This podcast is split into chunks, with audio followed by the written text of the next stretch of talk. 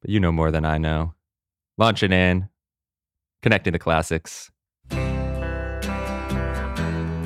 Also, not working is amazing.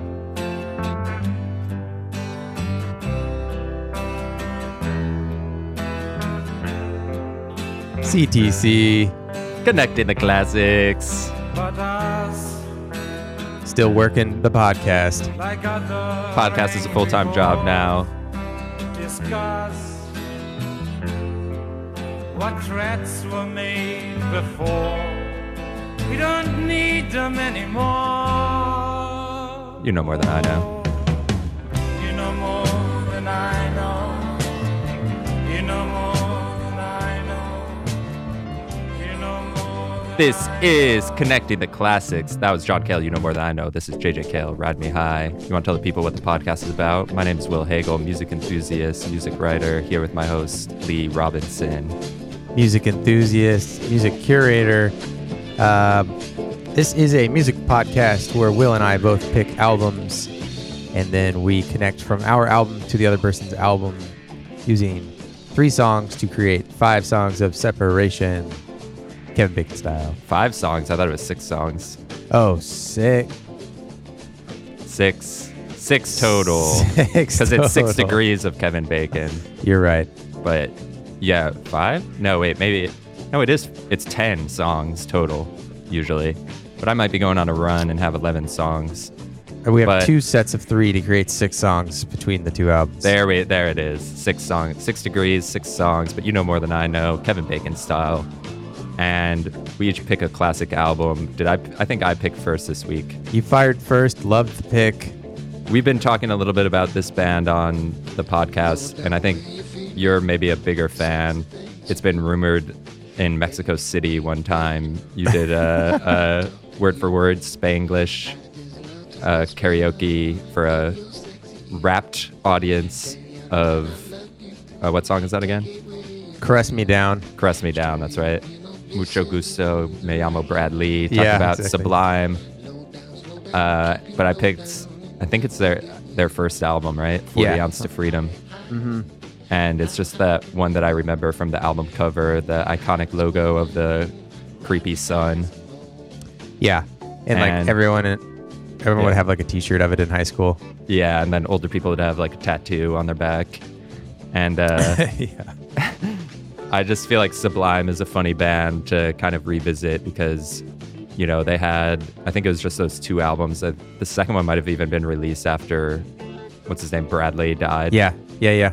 And so um, they're kind of like, I feel like they can, A lot of people love them and they were big in the moment, but they can also kind of have that Nickelback thing of like, ooh, that was a weird era where it was like, Yeah, white guys playing reggae and hip hop and stuff, and yeah. just very of its time. But would you fire back with?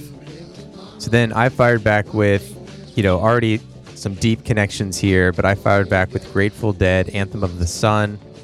You know, there's the big sun on the Sublime cover. Oh, I didn't even and get that. And then uh, also on that album, he covers Scarlet Begonias, which is a Grateful Dead song. Not on the album that I chose, but just some Grateful Dead connections. This is their second studio album, 1968. Uh, my main reason I chose it for this episode was I, I had listened to it and it kind of made Grateful Dead click for me in a way that hadn't really made sense. Um, you know, similar to Sublime, you might have some pretty passionate Grateful Dead fans. Uh, and I feel like whenever I would ask them for recommendations, they would always recommend the live stuff, and it's just really a hard entry point. So I don't know what you thought, but I thought this was a cool mix of like psych pop, blues, and then kind of the Americana jam band sound that Grateful Dead has.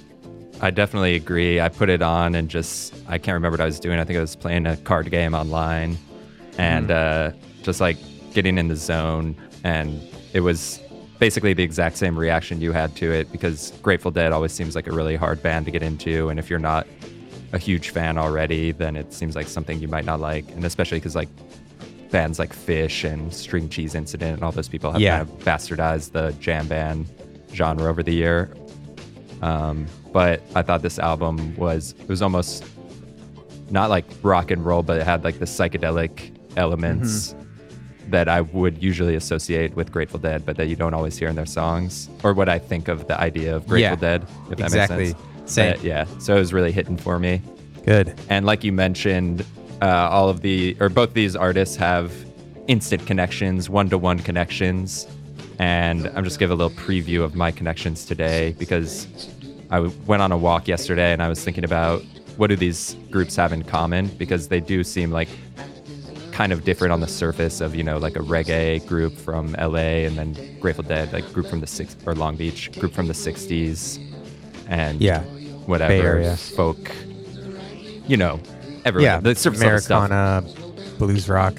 so you already mentioned a couple but I thought of three things they have in common and all my connections will relate in some way to those Ooh. Okay. First, first one is the insufferable cannibalistic nature of white American culture, which you kind of mentioned with like the hardcore fans and Yeah. jam bands, re- white reggae. Second one is modernization of roots music for a specific era. I don't know if you agree oh. with that. Yeah, I like that. And then third one is cool logos. Nice. Yeah, got to have a cool logo. So let's launch into Sublime. Had to do it. A song that I remember probably downloading on uh, LimeWire or something like that, and kind of a goofy song that I always thought was a cover, and I found out it is, but it's not a cover the way I thought it was. Smoke two joints. Nice. She was living in a single room Yes. with three other individuals. One of them was a male, and the other two, well, the other two were females. God only knows what they were up to in there. And furthermore, Susan, I wouldn't be the least bit surprised to learn that all four of them habitually smoke marijuana cigarettes. Off the bat, great opening. Not a lot of rock Yeah. bands were putting in stuff like this. It's almost like a hip hop approach to it. Sound bites. Reefers.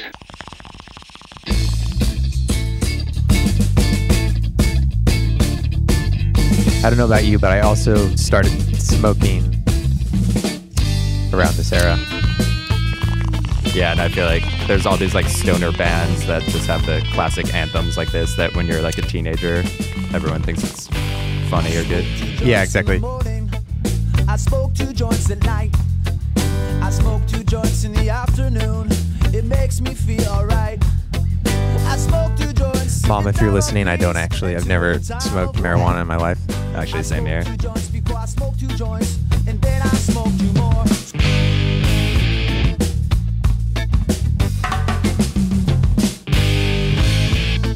But I also feel like this song on the album showcases kind of the range of from like the scratches there to like the electric guitar, the To vocal sa- samples, yeah, sampling the, themselves. and the reggae. Yeah, well, I mean, I'm incredibly biased, but this album was really nostalgic for me and uh, really influential. And then I think I thought learning more about it was kind of cool. How it was like one of the best independent selling records of all time. I didn't read that, but I believe it because it's like they probably had the. I was thinking about Long Beach and how, you know, like certain places like Hawaii and places outside Jamaica are like Yeah. well suited for reggae. Well, and they also recorded it I by love this sneak- part. Okay. I just love the way that guitar comes in. Great guitar. All right, what were you saying? Well, I also read they recorded it by sneaking into Cal State uh, Dominguez, Oh, Dominguez wow. Hills, and they would record from like 12:30 to 6 in the morning in the studio, music studio.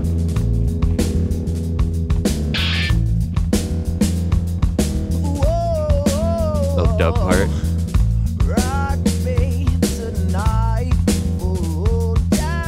Yeah, I could see them being like a big local band of the scene that just broke out nationally and had Yeah. probably a really good live show. Yeah, very And much they- a bar vibe. They have that like thrash song on it or like the punk song, I forget what it's called.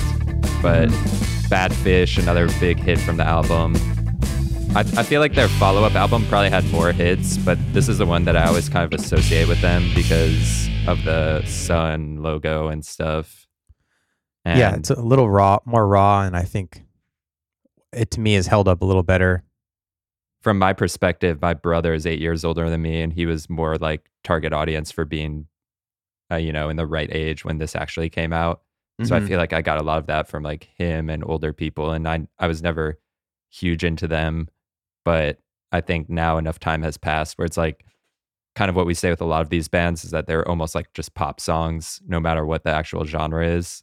And it's like you can kind of tell why some of these broke through, even though it was like this specific area where, you know, this are they all white? I feel like they are, but I don't know. Yeah, These like yeah, white yeah. guys from Long Beach are playing Yeah. reggae rap. Yeah. I also read that it's pretty much Bradley who steered them towards reggae. That the bass player was one of the first members and he wasn't even really into the idea. That's funny. I love the song too, like with uh the one guy starts rapping and he's like, Yeah. I'm not a really a rapper or whatever. I'm just with my friend Bradley Yeah. and stuff like that. It had like the loose feel. I feel like too is I don't know. I feel like reggae. I might just not be tapped into it. I've been talking about how I want to get in the spoken word scene, but I also feel like maybe there's a reggae scene that's missing or reggae isn't as like popular as it should be right now. Well, the last thing I was going to say, maybe we could talk about it more when I have my Sublime song is I wonder if this is sort of the beginning of the like Cali reggae slash Hawaiian reggae. You'd mentioned that earlier. Yeah. And I wonder if Sublime can kind of be credited for that trend. I feel like I I'm sure know. they could, or maybe they were just the most popular one. Because I don't know when like Pepper and Pepper's later. Iration, Iration, stuff like that. That's later. The other one I'm trying to remember is who was the Slightly band? stupid. Slightly Stoopid. Are they Yeah. contemporaries? I think they're older too. Or like So- I would say Sublime probably came first. But I also That's think kind of yeah, fascinating. I think the difference between Sublime and those other bands is that Sublime does incorporate other genres, I think, better into it and have Yeah. like popular songs rather.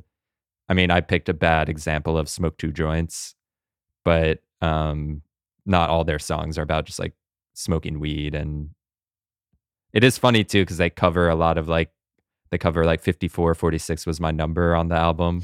I Yeah. actually didn't even remember that.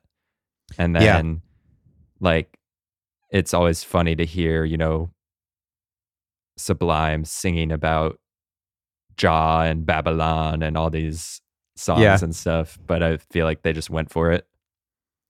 Yeah, I think last thing I'll say I really appreciate now that I'm older all the breadcrumbs that are kind of scattered across the album for like musical, you know, tidbits.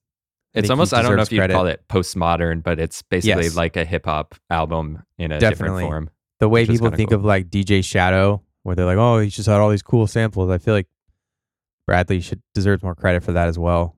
Yeah. The range, you know, Grateful Dead to Toots and the Maytals to I even see a BB King writer credit on one of these songs, which I Wow. don't I didn't catch that, but He was weaving webs, weaving lots of webs. but I'll pass it back over to Grateful Dead. All right. Well, great pick. Had a lot of fun with that. Um, kind of already introduced Grateful Dead, so why don't we get into the music? Uh, I'm not sure if this is the same one you chose. Pulling a Will Hagle here and went with the first song, the opening song. To me, it was just it captured the energy and vibe of the album. So um, it is a seven minute song, listeners. So strap in. Uh, this is that's it for the other one. Ooh. The other day they waited. The sky was dark and faded. Solemnly they stated he has to die. You know he has to Oh, the other thing I was going to say did you notice too that sometimes Bradley's guitar solos sounded a bit like the solos you would hear in this album? I see it now that you say it. These little noodly solos. I never Yeah. really con- connected that.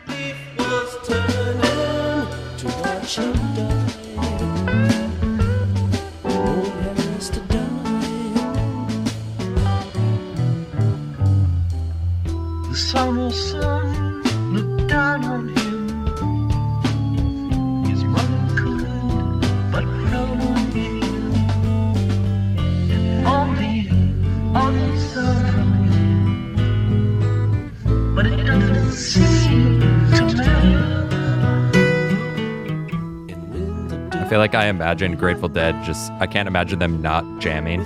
Yeah. I feel it's like they're on their bus just playing music. Well, so part of why this song is so long is it's technically, I think, four or five parts. So like little mini songs. I think that's why you hear kind of these non sequiturs.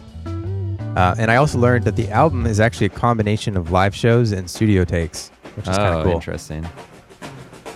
So they're kind of piecing this all together. Totally. Because I guess I was trying to imagine them sitting down and writing like a seven minute song. I can't imagine that, like Jerry Garcia stopping him, like, oh, I like that part. Can you play that again? Yeah, yeah, exactly. No, it very much reminded me of. I know we've talked about Can before, and a lot of times they would get in the studio and just jam for like three hours, and then the bass player Holger Czukay would kind of go in and post and then piece together his favorite parts and create these songs. Love that. I think that's kind of what Grateful Dead's doing here. Yeah, a little heavier than I expected. Spanish lady come to me, she lays on me the road. This sounds live to me.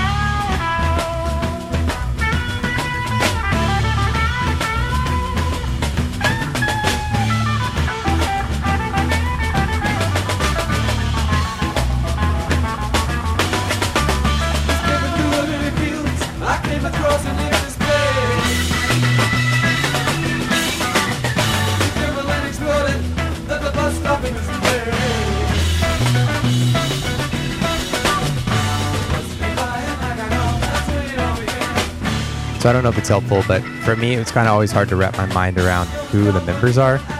It's a bit of one of those bands where you had a couple core people, tons of different people that cycled in and out. But obviously, you got Jerry Garcia on, you know, lead guitar, He's the slash Bradley. vocals. Yeah, he's the Bradley. But you also have Bob Weir, who also is rhythm guitar, and I think he sings. Uh, and then you got Phil Lesh on bass. And then the drummer, I guess, changed quite a bit. But on this album, I think it's Mickey Hart. His memory fades until he had to die. And then kind of like Sublime, Grateful Dead has gone on to keep playing shows Yeah. without uh, Cherry Garcia. Or Cher- I called him Cherry Garcia. I kept thinking about Ben. I was trying to weave Ben and Jerry's into my connections, but I didn't That'd been it. great. Yeah, you, uh, what is it? Sublime with Rome was like Yeah. a iteration, and you had Dead in the Company. Right. Nice connection. I was thinking about Queen too. I don't know why. I think it's because Queen replaced Freddie Mercury with Adam Lambert, kind of Uh-huh. like Sublime with Rome. But none of these songs really sound like Queen. But for some reason, I kept thinking of Queen. Interesting. Yeah, that makes sense.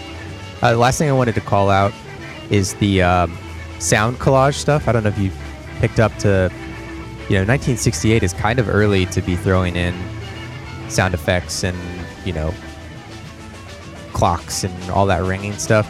Yeah. Uh, and part of that was because Jerry Garcia was really into, uh, you know, musique concrète, which is like an experimental French genre Mm. where they just play around with sound effects. And so that's why at the end of this song, you'll hear this sound collage come in. And he's doing this live on tape, right? So back then, you would literally just loop in pre-recorded songs or sounds on a, on a piece of tape. Wow.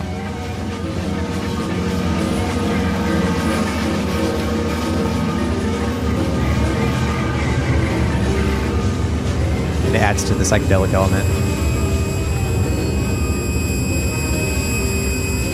It seems like a lot of people liked Jerry Garcia too, or like everyone of the time kind of respected him.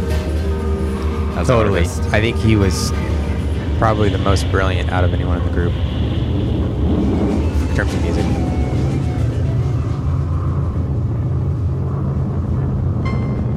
But yeah, the Bay Area was a big place for sort of experimental music, tape music like this. There was a whole center for it.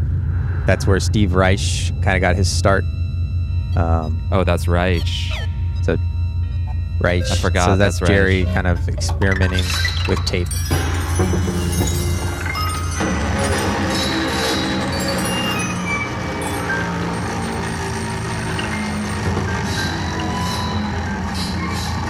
And everyone But you know, concerts was probably Oh, freaking out. I was just say everyone back in the day was probably Yeah.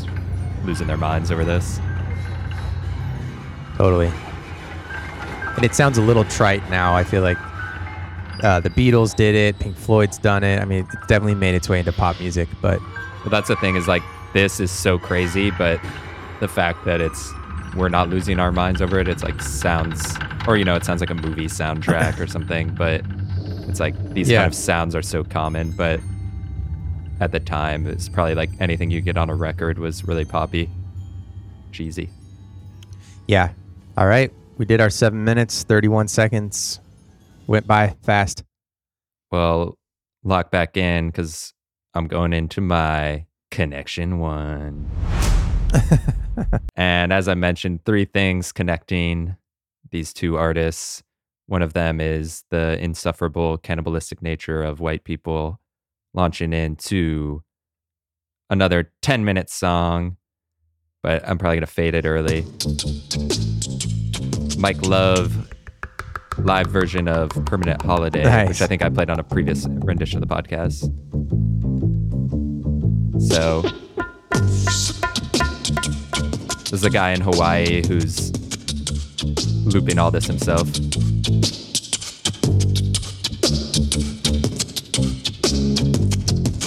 Connection here is Smoke Two Joints was originally written by The Toyes, which I guess is a Oregon reggae group from the 80s. I don't know them. So I always thought like some old reggae band wrote Smoke Two Joints, but then when I was looking it up, I guess this band, I guess now they live in Oregon, but they're from Hawaii. And they wrote Smoke Two Joints in 1983. Wow. So 80s. Yeah. And So the, the story, Hawaii reggae thing was going on before Sublime. True. And the the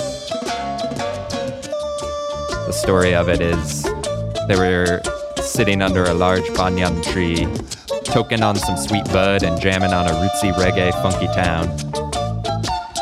And they just thought of Love that. Joints. What's more Hawaii than that?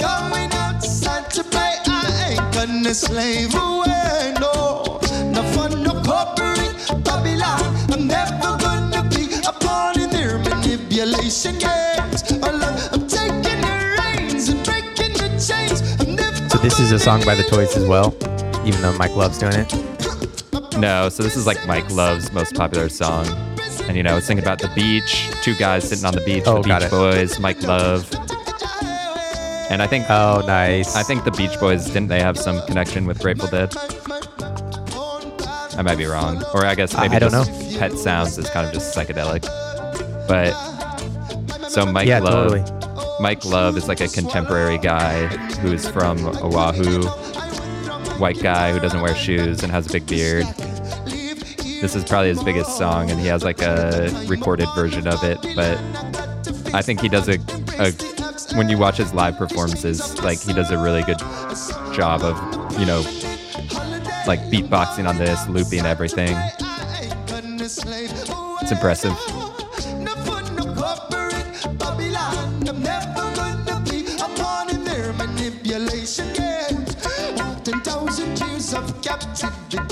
But it's funny, like he's singing like a thousand years of captivity, and it's like this white guy. in Hawaii. He might just be white presenting. No, I'm pretty sure he's white.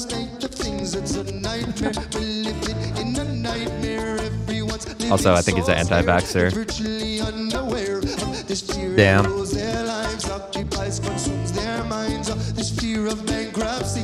But Jerry Garcia probably would have been too.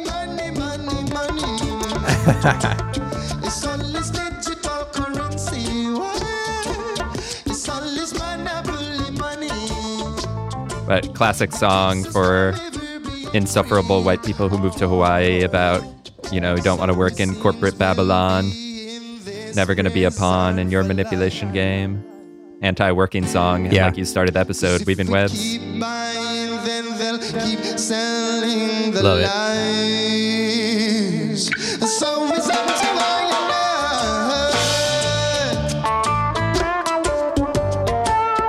Grateful Dead solo here.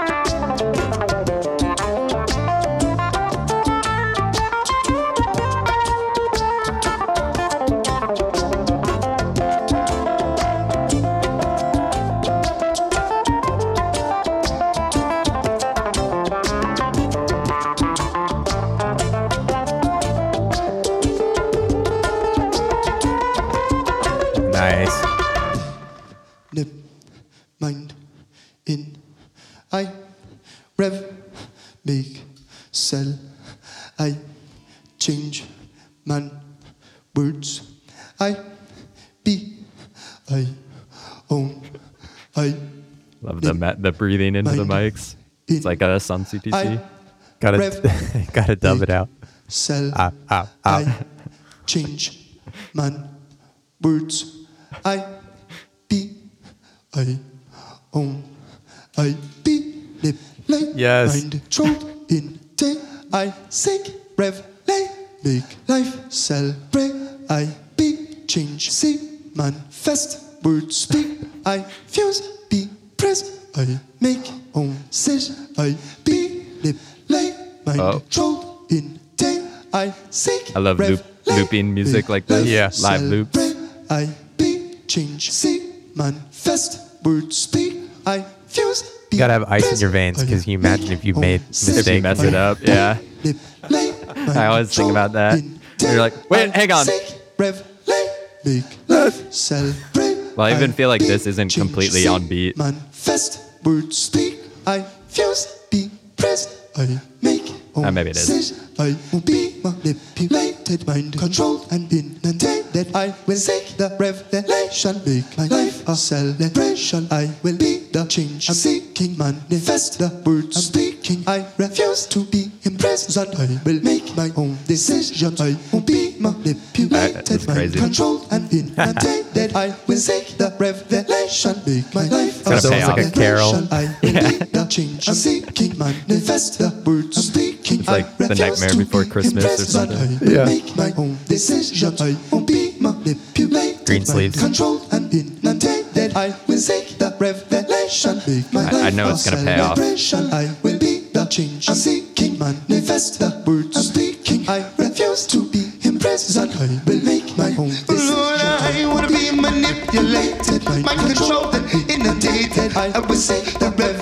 revelation, make my life a celebration. I will be the change I'm seeking, manifest the words I'm speaking. I refuse to be imprisoned. I will make my own demand a permanent. Yeah, I saw Mike Love in Honolulu once, performing Performing live. Definitely talented. People go nuts for him. And I feel like it's another thing of, like, kind of local scene.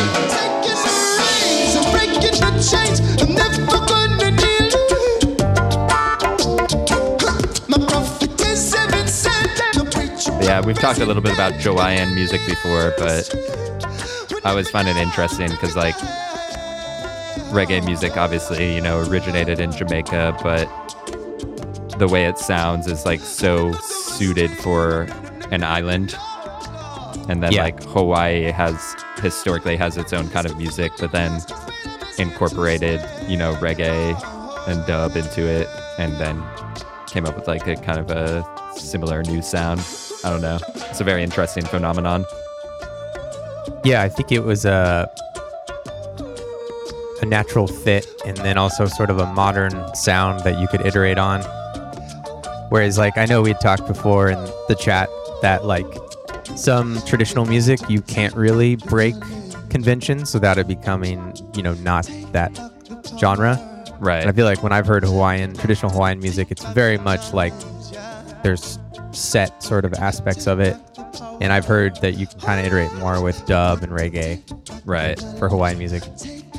And then also like not even just in Hawaii, like Long Beach, you know, is probably it's also a beach area that's like suited for reggae. Uh-huh. But then there's also the hip hop influences and like rock influences of the surrounding area that creeps into Sublime's music. Yeah, I always appreciated that they repped Long Beach and didn't Yeah. say like LA or anything. I was thinking of um, Vince Staples too, because the first song on the album is about Ramona. Say that again.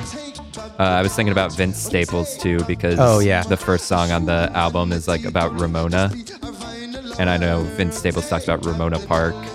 I don't know if Sublime is talking about that or if it's just a name of a girl, but either way, Mm-hmm. love that web. Yeah, Snoop Dogg, of course, too. yeah, definitely. All right, we're nine minutes out of ten. I'm gonna fade this one and pass it back. What'd you think of that song, though? That was fun.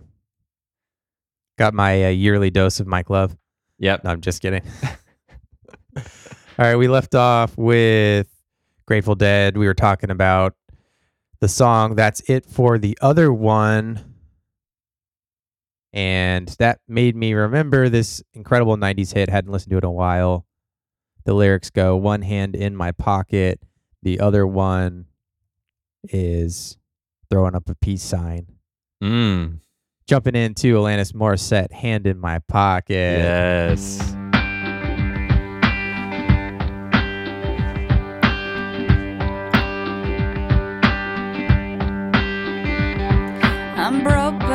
Happy.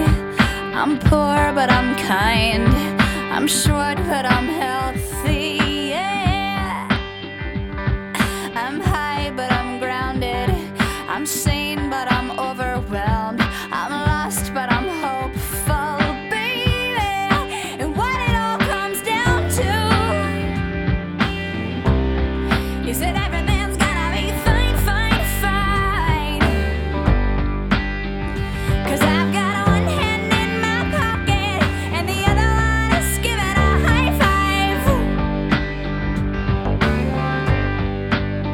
So for some reason, I always kind of wrote her off.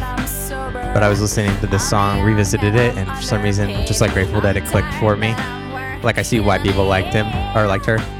Yeah. I was thinking about Alanis Morissette recently because I rewatched the movie The End of the Tour, Uh-huh. which is about David Foster Wallace and David Lipsky.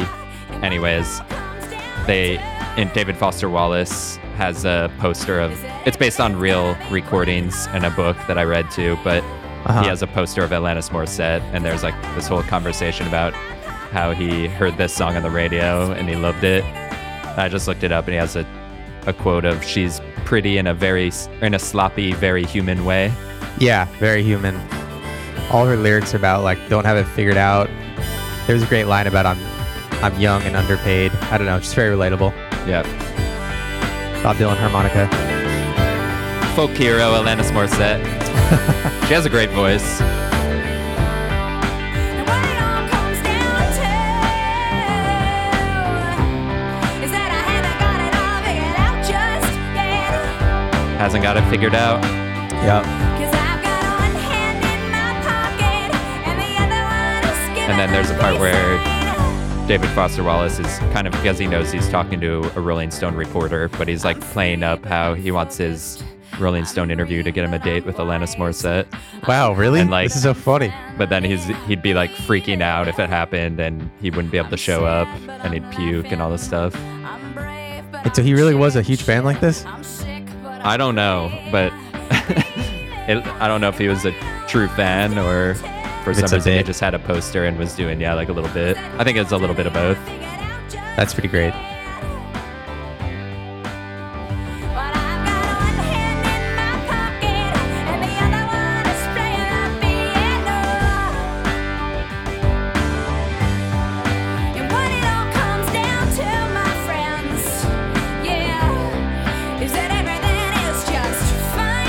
So this is 1995. Uh, it's Jagged Little Pill, the big album that she had. I think this was a pretty big hit. Oh, this is definitely the hit. Um, the other one I think was um, You Ought to Know. Ironic, obviously. That was the other big one.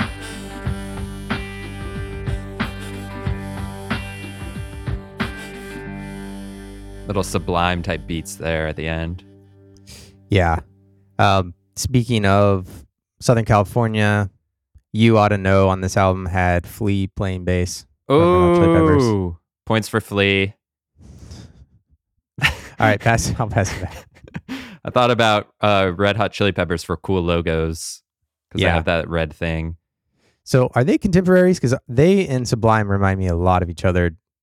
That's I the thing. They've they've got to be because I was thinking too, like roots music. Then I was like, is funk roots music? I don't think it really Totally. is. But I okay, mean, it's so an yeah. offshoot, kind of, Yeah. right? So I was like, there are definitely some Tell me about that poster over there. Here's the end of the tour. Alanis? Yeah. I don't know. I guess I'm susceptible like everybody else. What? Jason Segel. I mean, she's pretty. All right. Nice. She is The only thing in there. She's pretty in a very sloppy, very human way. You know, she's got this like squeaky orgasmic quality to her voice. Right, right. It is kind of squeaky. That's great. Here's what it is. A lot Five of points. women in magazines are pretty in a way that is not erotic because they don't look like anybody that you know. That's true. Yeah, Alright, watch like the you video. can't imagine them putting Oh, we'll get to that later. But okay, teasing. you know, talking roots music. Uh, but we're launching in. Okay, so my qualities, the insufferable cannibalistic nature of white American culture we had with Mike Love, and uh, now we're on to cool logos. Connection here, Hawaii, Rainbow State, launching into She's a Rainbow, Rolling Stones. Wow. Okay, also this beginning, I'm gonna play it again. Doesn't that remind you a little bit of that Radiohead song? Or is that intentional? Do do do do. Probably do, intentional. do.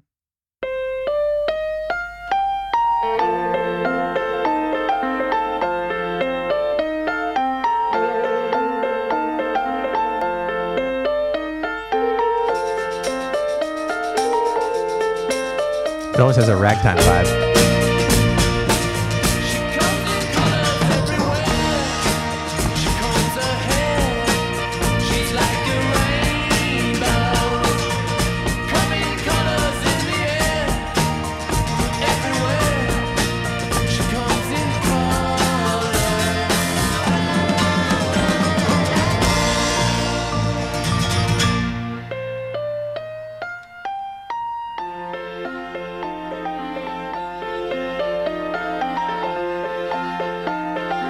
Grateful Dead used to cover the Rolling Stones.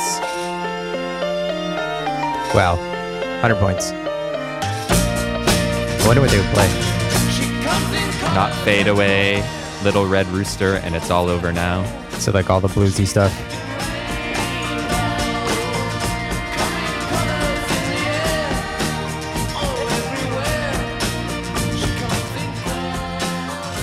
This song, though, you know, just lyrics of She's a Rainbow, colors everywhere. Very psychedelic. kind- the psychedelic nature felt, reminded me of Grateful Dead a little. Or what I imagine of Grateful Dead. Yeah, I feel that.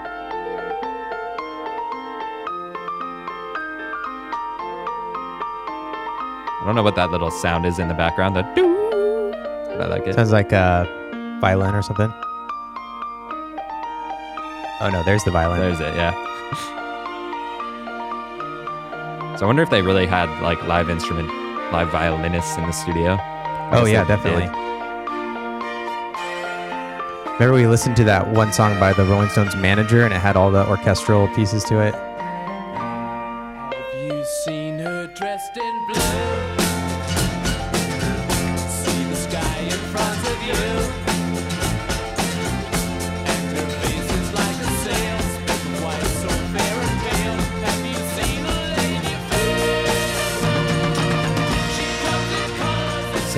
Other thing I was thinking is Sublime's logo of the sun. It doesn't say Sublime on it, and you still know what it is. Just like Grateful Dead's logo of the skull and the blue and red. Uh-huh. doesn't have to say Grateful Dead. And then obviously the Rolling Stones have the tongue, mouth logo Yeah. for the tongue and lips, seen her all in gold. which I think from looking it up, it seems like it's maybe like the most popular logo in music history. Interesting. I feel like it's it's associated with their later stuff. What logos do you think you think of? I don't know. It's a good point. Rolling Stones are probably the biggest band. So it was introduced in 1971. Oh, really? Oh, I would have thought later. But like the Beatles kind of have a logo too, but it just the Beatles in that font. Yeah. It's like the emojis that are just text. So I guess Mick Jagger said he suggested. uh, Here's a little uh, Jerry Garcia right here. Nice. Sounds like those shred videos. So I guess um, Mick Jagger said he wanted the logo to be the tongue of the Hindu goddess Kali, K A L I. I don't claim, claim to pronounce anything right, which if you look that up, it is very similar. And then John Pash, Pache, Pash designed it. Said the design concept for the tongue was to represent the band's anti-authority, anti-authoritarian attitude, mixed mouth, and the obvious sexual connotations. I also think of Mick Jagger as having like big lips and his tongue out. Yeah. So it is like based on his mouth a little too. And then he said, I didn't want to do anything Indian because I thought it would be very dated quickly as everyone was going through that phase at the time. Yep. Grateful Dead. Yep. So, Nice. Give you a thousand points. Great connection. all right, passing it back. White people co opting. Exactly.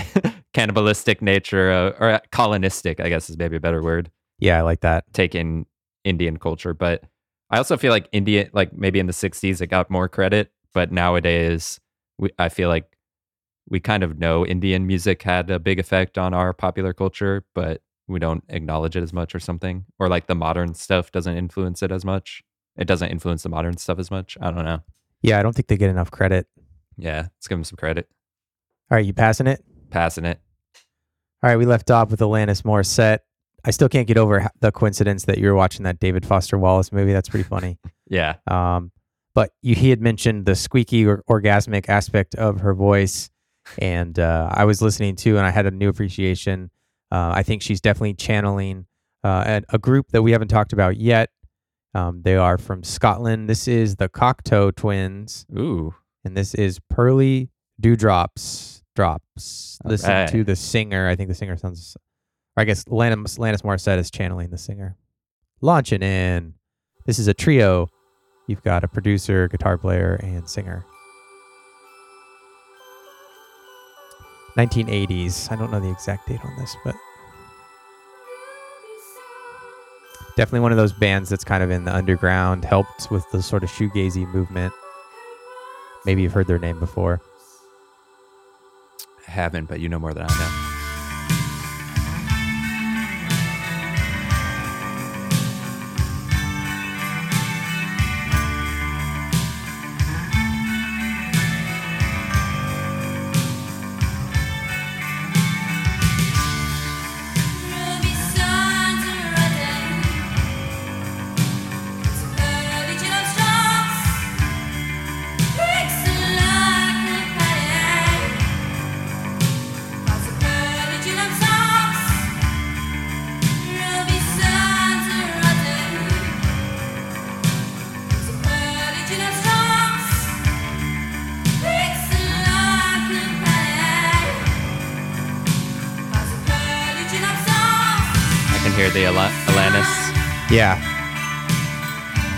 And you know, this is the 80s, so she's probably listening to these bands growing up.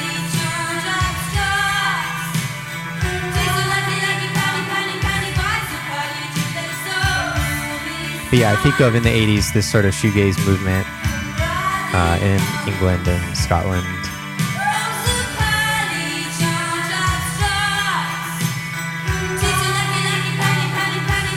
This album is 1984.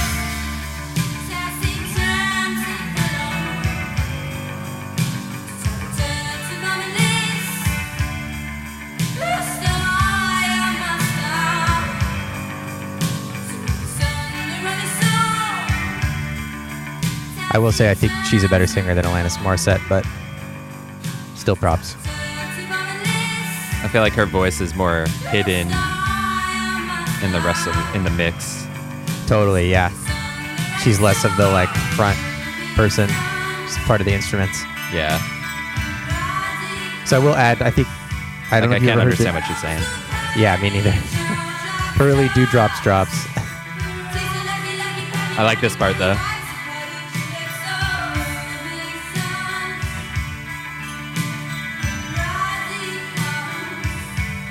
Were you gonna say? I was saying that the other person who kind of got famous in this group is Robin Guthrie. I don't know if you've ever heard that name. I he was the like producer, guitar player, and he ended up doing a lot of ambient music later in his career.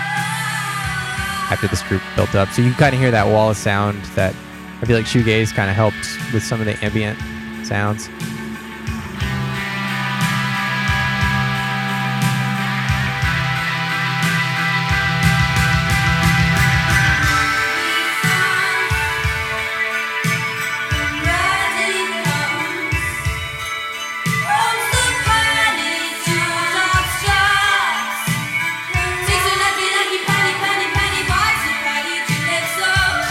I almost want to hear this song with the singer's voice really clear. Like I'm just Yeah. curious what it would sound like because Yeah. she's definitely a good singer. Yeah,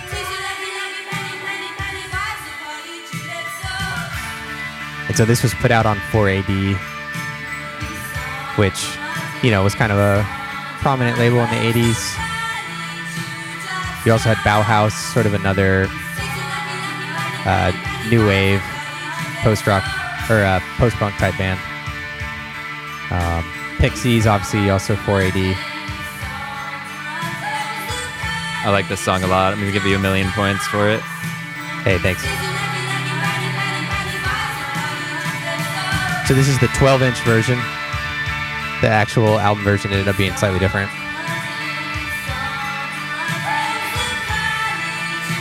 So maybe they remixed her vocals on the album version. I'll have to go back and listen.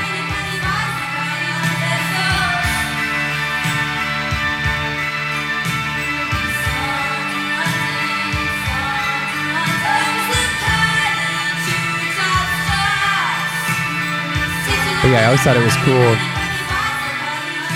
They're kind of from a small town in Scotland, kind of in the middle of nowhere.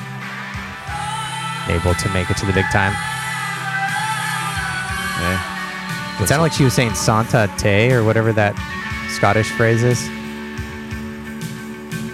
So is there a Scottish language? Yeah, Gaelic, I think, is considered. Was William Scottish. Wallace Scottish? Yes. As in was. Braveheart? yeah, Yeah. from a small town, just like William Wallace. Yeah, exactly. I actually don't know where William Wallace is from. Probably small town, Yeah, Scotland. made it to the big time. Uh, Mel Gibson. all right. Uh, I'll pass it back. Well, speaking of Mel Gibson, we're going over to Morgan Freeman, who portrayed Nelson Mandela. No, I'm just kidding, but uh, he did portray Nelson Mandela in Invictus, and we're hopping over to South Africa because when uh, I went to the Rolling Stones Museum in Chicago a few years back, they had a big exhibition exhibit about the Rolling Stones' first performance in post-apartheid South Africa. I think that was like mid 90s. I might be totally butchering the dates and the facts on this, so Uh huh. don't fact check me, but I know they performed there and it was like a huge hit. There's like millions of people, everyone loving them. Uh-huh. Um, so this leads me into my third category. We did the insufferable colonization, cannibalistic nature of white American culture. Okay. We did um, cool logos, and now we're going to really all three. Well, I was going to do modernization of roots music for a specific era with the roots because this song there's a lyric about uh, like a Rolling Stone, the seed by the Roots. And I was just, you know, wanted to listen to some Roots because we haven't really talked about them much. And this is, Is this uh, the Roots? Yeah. This is Wow, it sounds like Rolling Stones. Knocked up nine months ago. And what she finna have, she don't know. She want Wait, you know this song, right? No, I don't know the song. want no rock and roll. She Wait. Pause it. Pause it. You really don't know the song, or is this a bit? No, I, I don't know the song. What is it? It's The, Roots, uh, Seed 2.0. I'm pretty sure it was in an iPod commercial. This was like a big hit. Want a whole lot of sun to fall. If you were obstacles, you just drop your cold. Cause one monkey don't stop the show. Little Mary's bad. So it's sampling Rolling Stones. Is it? I don't know. That sounds like Rolling Stones to me. I think it's just they're playing it live, but maybe Okay. they're doing a little uh, homage. Man, accidental connection. I didn't even know. Yeah. This is Cody ChesnuTT.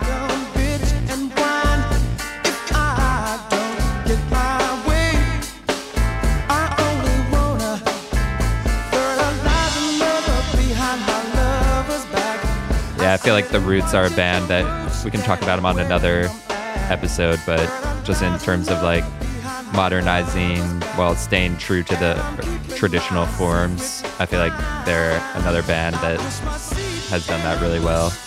And they can also Yeah. just play like I remember seeing them live and like they can just launch into like any genre and just jam on it and play like a perfect song. And then obviously like Black Thought is one of the best rappers on top of that. And like Questlove is a musical genius and enthusiast. And so they are now the the house band, right? Of- Yeah, so they God dang Rolling Stone. Yeah, now they're the house Wow. band for Jimmy Fallon, so I don't like them anymore. and they went on tour in 2007 where Black Thought came on stage with this guy, my real connection here, South Africa. Dave Matthews Band. Grace is gone.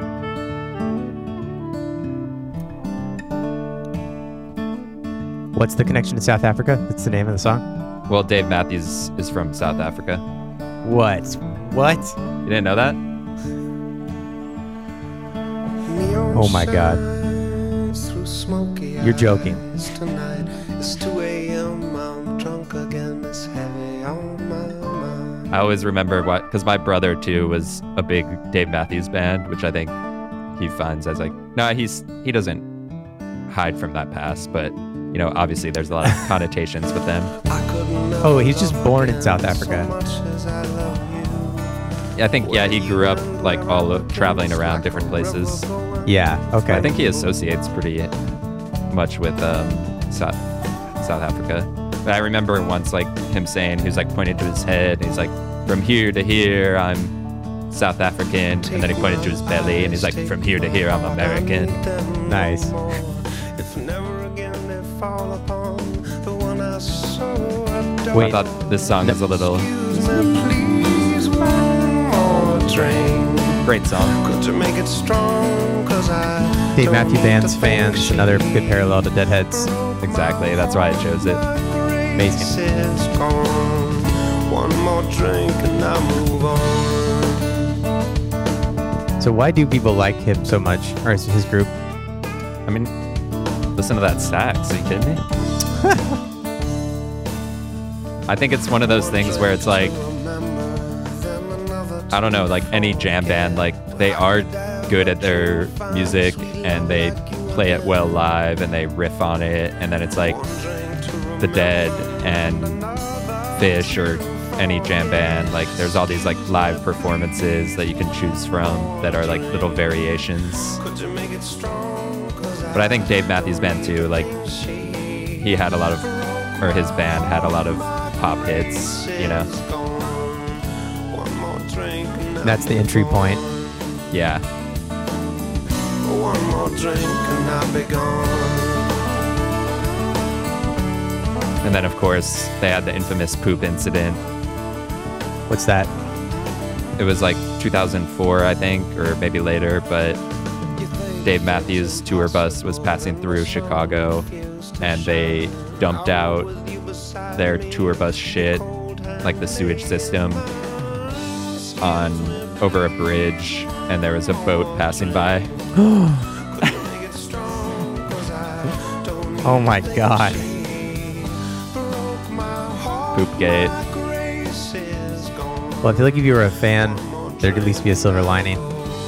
They dumped Great 800 pounds of poop on people taking a Chicago River cruise. Wow. People on the architecture tour. And the tour bus apparently paid a fine, served a year and a half probation, and performed community service. Wow. Drink and I'll be gone. One more drink, my grace is gone. Roughly two thirds of the 120 passengers on the tour boat were soaked. That's disgusting.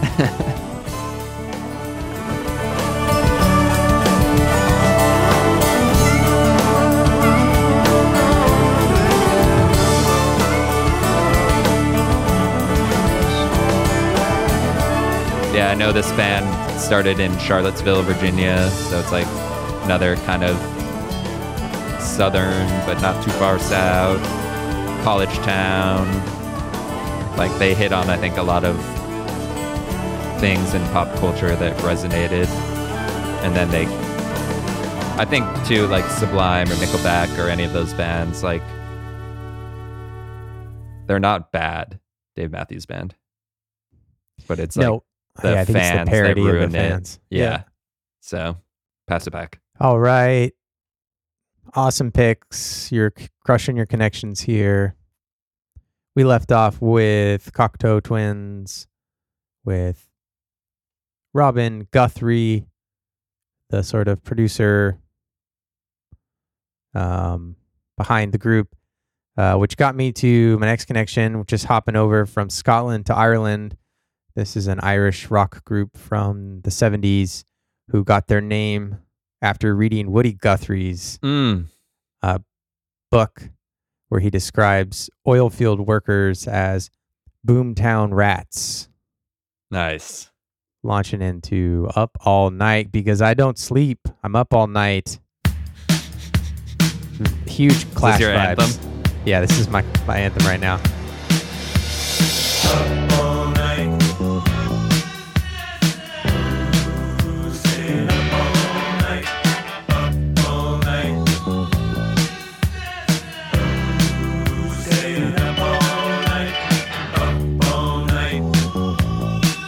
Very clash vibes, right? Up all night. Yeah, this is great. Never heard this. Funky bass. Very funky. 1981. Only real difference is in the people. You and me. Up all night. So I went to Ireland recently, and someone told me to. Someone in America told me to watch the movie The Commitments. Have you ever seen that? Okay. No. I want to check it out because apparently it's about like a working class Irish neighborhood that's really inspired by like soul and funk music from America, and they form like a soul band. Nice. Just, you know, talking about weaving webs across cultures. Yeah. Oil field workers. Yeah.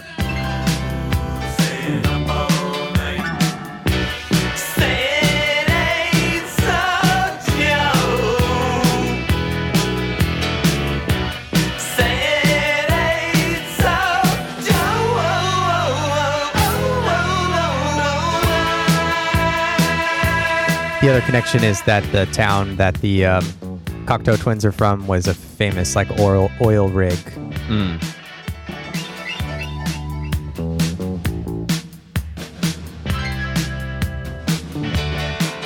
Little dub sounds on the snares, Yeah. A reverb.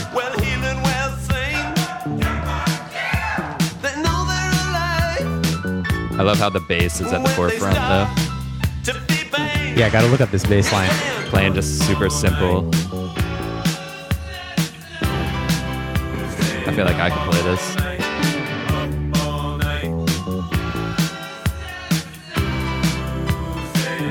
It's like almost too when the when a bass player doesn't play, that almost adds a lot to a song. Like the Totally. little pause, and I just The imagine space. him like nodding his head.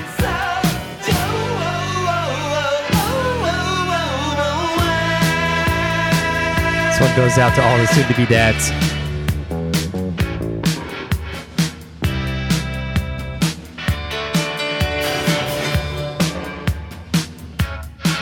Psychedelica.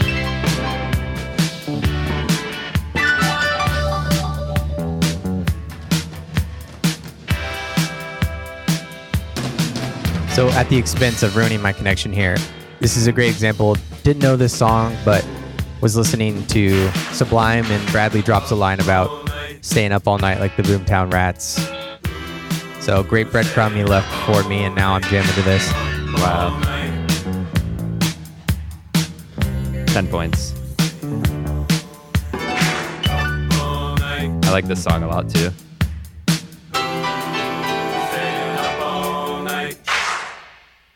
Great connection. Woo! That got me pumped up. I'm up all night to get lucky. Launching in Daft Punk. Nah, you pass it back. Yeah, passing it. All right, going into the end here. Connection between Dave Matthews Band and Grateful Dead is just, you know, jam band, all the things I mentioned. It's one to one. Didn't really need to connect at all. But we're launching into a song with the funniest name. This is. Oh, speaking of Ireland, when I was over Uh-huh. there, I learned a lot about the potato famine Okay. and like emigration. Emigration? Is that what it's called? Yeah. When people leave? Yeah. This With is an E. n- new potato caboose. Caboose with an E. Nice.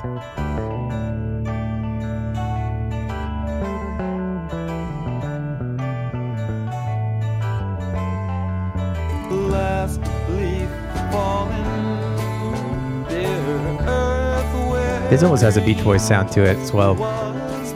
No Jerry Garcia on this one, I think, or he doesn't sing. Bob Weir is singing. above Wait, does Jerry Garcia usually sing or no? Honestly, I can't tell. Yeah, me neither. But yeah, I think he sings a lot of the hits.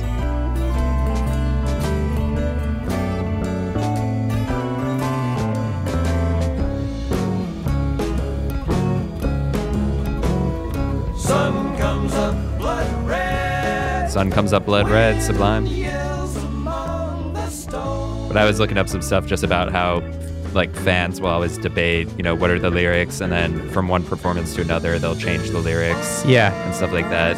So, like, they really kept the folk tradition alive during an era when recorded music was popular. So I feel like that's why they're kind of a challenging group to get into too, because a lot of it is just like bootlegs and live Yeah. recordings and stuff.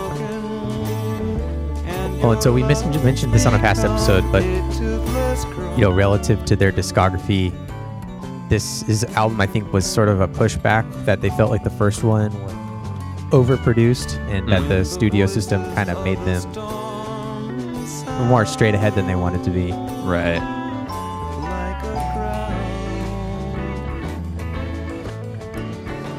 But I feel like it's still grounded enough that it's accessible.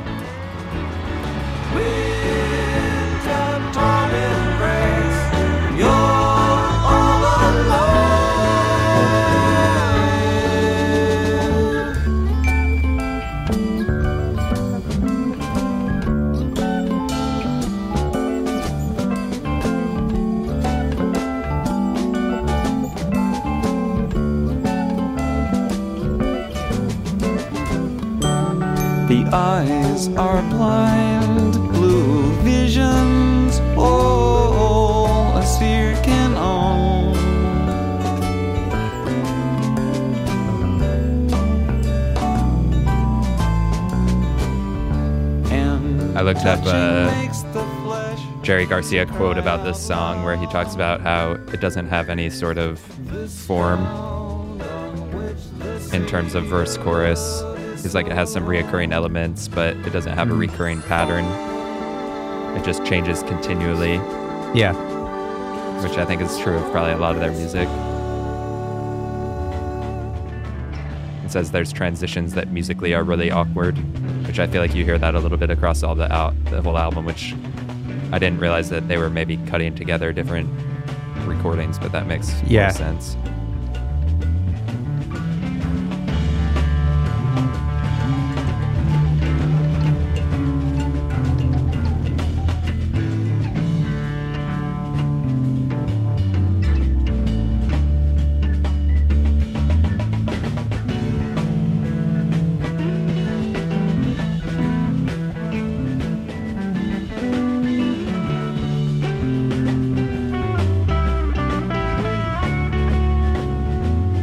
Basically no good story about the Grateful Dead logo.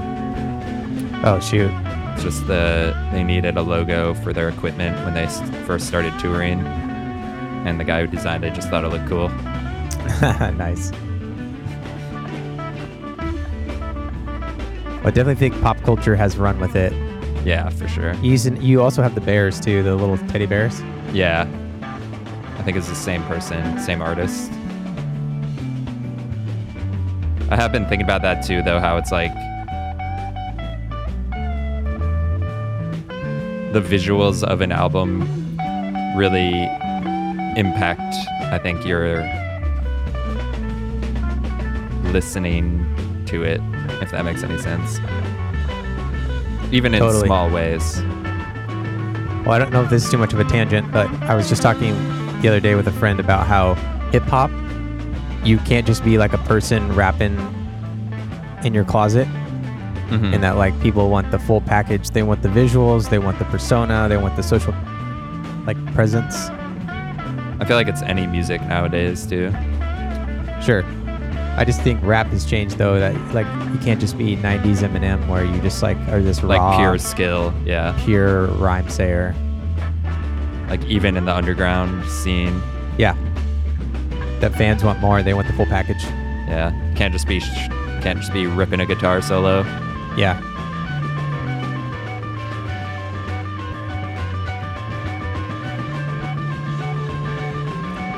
Which honestly, that's advice that I wish I had given myself, you know, 15 years ago. Yeah. I think I thought skill was all you needed. No, it's mostly branding. Yeah. That's why Grateful Dead wouldn't be who they are without the logo. Branding and collaboration. Tangentially related, but I watched a TED talk David Byrne did called "How Architecture Helped Music Evolve," Uh huh. and I feel like we could do we should maybe do an architecture episode because That'd be cool. I feel like there's something about the relationship between music and like where it's made that I never really thought of. And the space uh, where you listen. Yeah, and then also it's like somehow art is kind of involved in that because it's like I don't know. It like makes a different. This is a probably too weird of connection, but it makes like a different place for your mind to go to, Yeah. almost a way. Like Totally, it I sets mean- the stage for listening. I think that's like half of why music festivals are so popular. Is they're usually at venues that are like kind of uh, they're outdoor and Right. I don't know. There's that set design element to it. Well, in the TED Talk, he talks about how, like, you know, uh, the African rhythms are made for, like, you know, open spaces with a lot of people. And then it's like composers were making music for cathedrals to fill that space. And then it's like jazz came about, and people would be dancing on these, like, river boats. And they'd call out, like, play that part again. But they didn't Yeah. want to play the same part, so they'd play, uh, like a different riff and then obviously like jam bands and he talks about how arenas like probably aren't really well suited for like classic rock but then they had to figure out how to play in arenas because they were playing in arenas and stuff. And so it's like it all has context but then like how you listen back to it has context too. I don't know. This is probably for a different episode.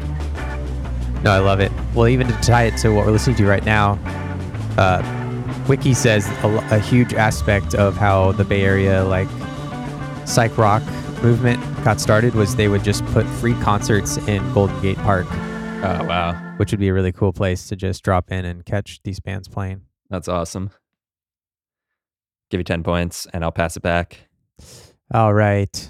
Yeah, let's do we could even do a spaces episode, something like that. Um taking us home here. Already gave away the connection. Uh this is Sublime Don't Push. Bradley says, you know, if I was the Boomtown Rats, I'd be up all night. yeah Launching into uh last song here. I similarly thought great sort of uh display of of how he takes all these different sounds into one song. So and references like a rapper yeah, Bob Marley, Ad Rock, Boomtown Rats,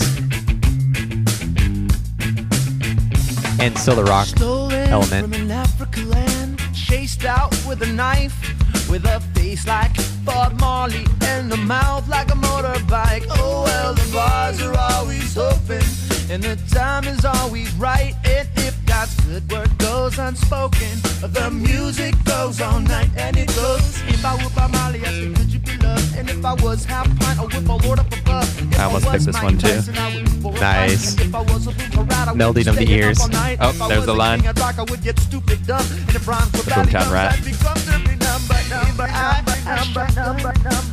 You know what I'd do?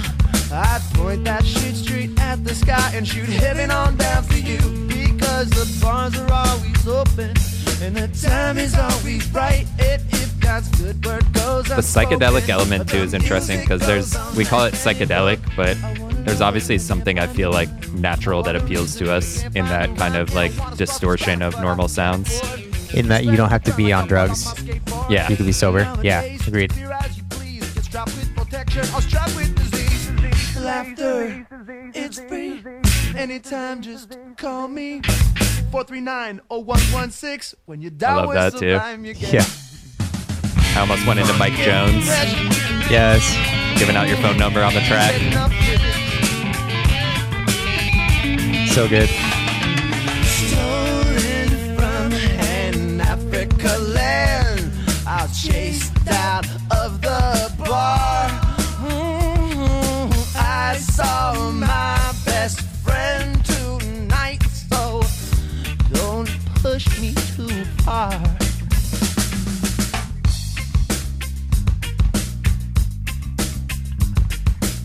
David Byrne also talks about how birds will change their frequency based on how dense the forest is, Wow. adapt into the place. Crazy.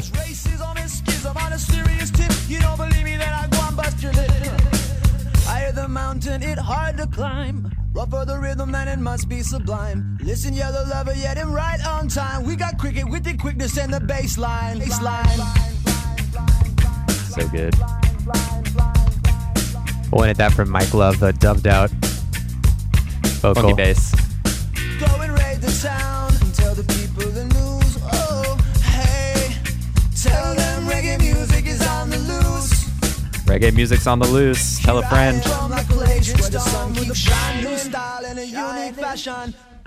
And good goodbyes, they keep on playing. Weaving webs. When I was on my way back from Ireland, I sat next to a guy who's from Long Beach. I was talking to him. Did you bring up Sublime? Uh, I did. Yes. I was like, I know. I feel like I know Long Beach from the music. Nice. Another thing of relationship with music and place.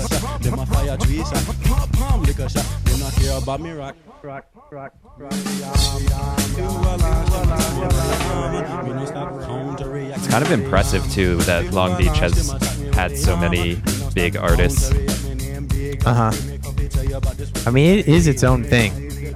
It's yeah, not that's just what I mean. LA extended. It's like separate from LA. Like the guy kept describing it as, "I'm just down the road from LA." yep.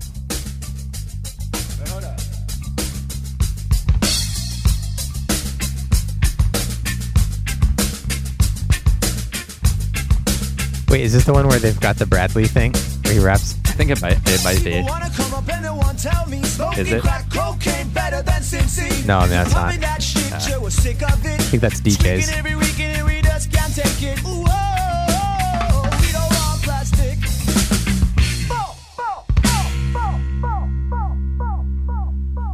I feel like you can't argue with Sublime. yeah. Can't argue with Dave Matthews Band. Can't argue with uh, Grateful Dead. This has been the Insufferable Whiteness Podcast With your hosts. with your hosts. All right, we done? Yeah.